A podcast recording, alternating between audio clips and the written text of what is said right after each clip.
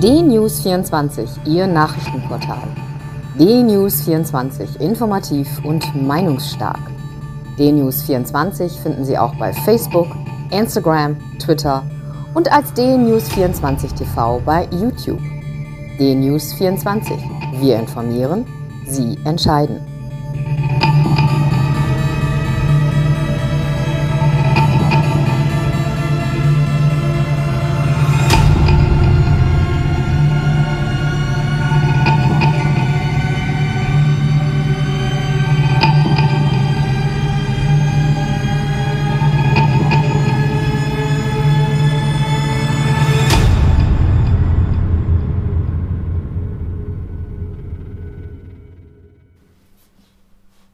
Es ist äh, eigentlich immer das Gleiche, ein gewohntes, aber unschönes Ritual.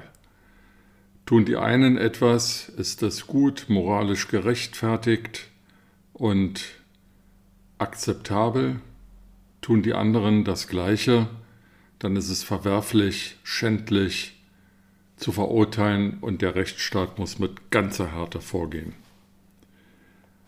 Klar, das, was in Leipzig am vergangenen Wochenende passiert ist, hätte so nicht passieren dürfen und hätte so nicht passieren müssen. Dort hat die Bewegung Querdenken 711 zu einer Anti-Corona-Demonstration aufgerufen. Sie hat 16.000 Teilnehmer angemeldet. Am Ende waren es wohl, wie einige Medien berichten, bis zu 35.000. Und es waren eben nicht nur besorgte Bürger, die aus welchen Gründen auch immer, aus individuellen Motivationen heraus gegen die Maßnahmen zur Eindämmung der Coronavirus-Pandemie demonstrieren wollen, sondern es waren auch Rechtsradikale, es waren Idioten, es waren Verschwörungstheoretiker darunter und gewaltbereite Schläger. Das zeigte sich, als die Demonstration von der Polizei aufgelöst wurde und sowohl Journalisten als auch Polizisten tätlich angegriffen wurden. Einige der 35.000 zogen brüllend, schlägernd und randalierend durch die Leipziger Innenstadt.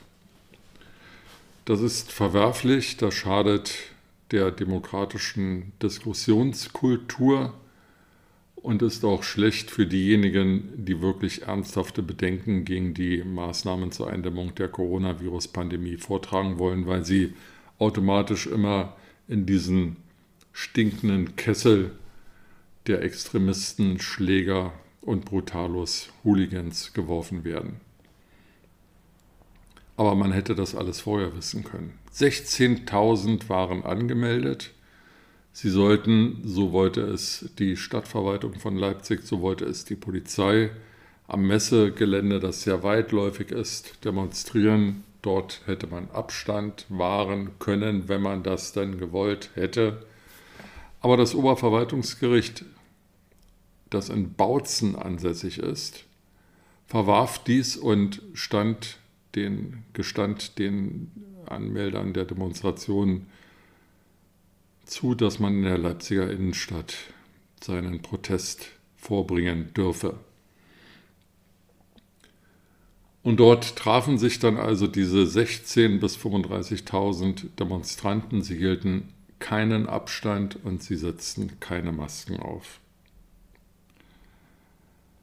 Allein damit, nicht erst mit dem Schlägern und Randalieren am Ende der Demonstration, allein damit haben die Demonstrationsteilnehmer ihr Recht verwirkt, ernst genommen zu werden.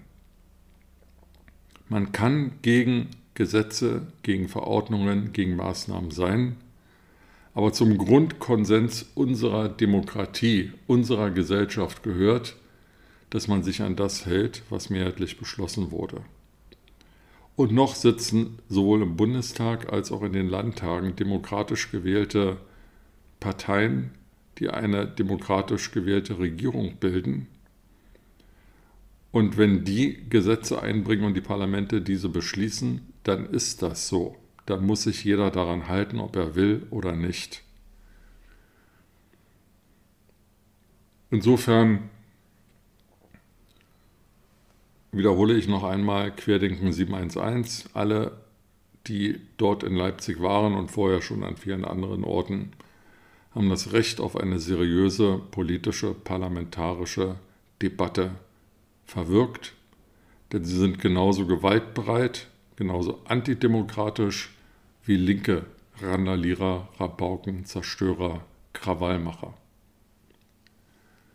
Dass nun aber die politische Klasse unisono die Ereignisse in Leipzig verdammt und die Schuld der Leipziger Polizei dem sächsischen Innenminister zuschiebt und Querdenken unisono, ob es sich um NPD-Anhänger oder Bürger handelt, in die rechtsradikale Ecke schiebt, ist verantwortungslos bis hin zur Blödheit.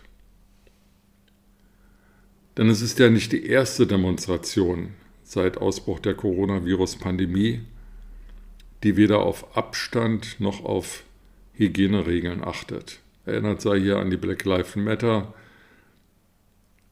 Demonstration auf dem Berliner Alexanderplatz. Erinnert sei hier an die Demonstration, an den Gewaltausbruch in Berlin-Friedrichshain, in Berlin-Kreuzberg anlässlich der Räumung der des besetzten Hauses in der Liebigstraße 34. Diese Demonstrationen wurden als moralisch gerechtfertigt und damit akzeptabel hingenommen. Die Nichteinhaltung von Hygieneregeln, insbesondere bei der Black Lives Matter Demonstration am Berliner Alexanderplatz, war eine lästliche Sünde. Nein, sie ist keine lästliche Sünde gewesen, sondern sie ist das Augenzudrücken des Rechtsstaates gegen den Verstoß von Regeln, Anordnungen, Verordnungen und Gesetzen gewesen. Und es ist ein Verstoß gewesen gegen den Gemeinsinn. Denn wenn schon einer auf dieser Demonstration, egal ob auf dem Berliner Alexanderplatz oder auf dem Leipziger Augustusplatz, nicht glaubt, dass es Corona gibt, nicht glaubt, dass er sich anstecken kann, so wäre es doch eine gesellschaftliche, eine die Gemeinschaft schützende, eine solidarische Aktion zu sagen, wenn auch nur die allergeringste Chance besteht, dass etwas passiert, dann schütze ich wenigstens die anderen, wenn ich schon selber nicht geschützt sein will. Ein Wort noch zur SPD. Die mit Recht so beliebte Co-Vorsitzende der SPD, Saskia Esken, nutzte die Leipziger Ereignisse, um Parteipolitik zu machen. Sie warf sowohl Sachsen als auch dem Bundesinnenminister Horst Seehofer vor, nicht richtig reagiert zu haben und die Polizei verheizt zu haben. Das ist übrigens die gleiche Saskia Esken, die der Polizei unisono Rassismus vorwirft. Nun tritt sie also als Schützerin, als vermeintliche Schützerin der, SPD, äh, der Polizei auf. Die Frage ist, wo ist eigentlich ihr Co-Vorsitzender? Norbert Walter Borjans, falls jemand den Namen nicht erinnert, heißt er. Wofür steht der Mann? Wo ist Herr Mützenich, der Bundestagsfraktionsvorsitzende? Wofür, außer für moralinsaure Außenpolitik und linke Positionen steht Herr Mütze nicht, innenpolitisch. Und wo ist der Kanzlerkandidat der SPD? Scholz, Vizekanzler, Finanzminister der Bundesregierung. Wie gesagt, Kanzlerkandidat der SPD. Wo steht er? Was sagt er? Dröhnendes Schweigen. Wie kann man ernsthaft erwägen, eine Partei zu wählen, die Moral mit zweierlei Maß misst. Und wie kann man einer CDU, jedenfalls in Sachsen, vertrauen, die offensichtlich nicht in der Lage ist, Ruhe und Ordnung zu bewahren und das Gewaltmonopol des Staates durchzusetzen? Es geht hier nicht nur um die Demonstration von Querdenken 711 am letzten Wochenende, es geht um die dauernden, wiederholten, immer wiederkehrenden Gewaltausbrüche in Leipzig-Konnewitz, wo man seines Lebens nicht mehr sicher ist und nicht mehr in Ruhe leben kann, weil Linksradikale die Nachbarschaft terrorisieren. Offensichtlich ist der Staat ist die Landesregierung, die von der CDU geführt wird, ist die Polizei nicht in der Lage, Konnewitz zu befrieden. Diese Kernkompetenz der CDU, die innere Sicherheit, scheint in Sachsen nicht mehr gewährleistet zu sein. Das ist ein schlechtes Signal für die Bürger, die sich verlassen fühlen, die sich irritiert fühlen, die Angst haben und die ganz überwiegend mehrheitlich weder den Übeltätern in Konnewitz noch den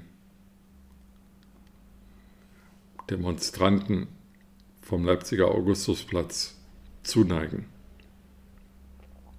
Hier muss die Politik, hier müssen die Politiker, die Verantwortlichen endlich zur Besinnung kommen und klare Kante zeigen. Das gilt übrigens auch für Richter. In der einen Stadt Düsseldorf wird die Maskenpflicht aufgehoben, in der anderen Stadt bleibt sie erhalten. In Leipzig darf in der Innenstadt demonstriert werden, obwohl das Messegelände am Rande der Stadt besser geeignet wäre. Kein Mensch weiß, warum die Richter so handeln, wie sie handeln. Kein vernünftiger Bürger kann das mehr nachvollziehen. Letztlich bleibt aber der Eindruck, dass die Verwaltung, die öffentliche Verwaltung, die Polizei, die Stadtverwaltung, die Ministerien nicht in der Lage sind, rechtssichere, vor Gericht bestehende Anordnungen, Verordnungen und Gesetze zu erlassen. Wie könnte es sonst sein, dass Gerichte immer wieder derartiges kassieren? Und man sollte die Richter aus Bautzen intensiv mit den Bildern aus Leipzig konfrontieren und sie fragen, ob das nicht absehbar gewesen war, was dort geschah ob man das nicht hätte einkalkulieren müssen, ob nicht der Schutz der Polizei, der Schutz der Bürger, der Schutz der Ladeninhaber auch ein Argument wäre und nicht nur das Demonstrationsrecht an diesem Ort für Querdenken 711 und die NPD. Mit diesen Gedanken in den Tag wünsche ich Ihnen eine gute Zeit und freue mich, wenn wir uns bald wieder hören.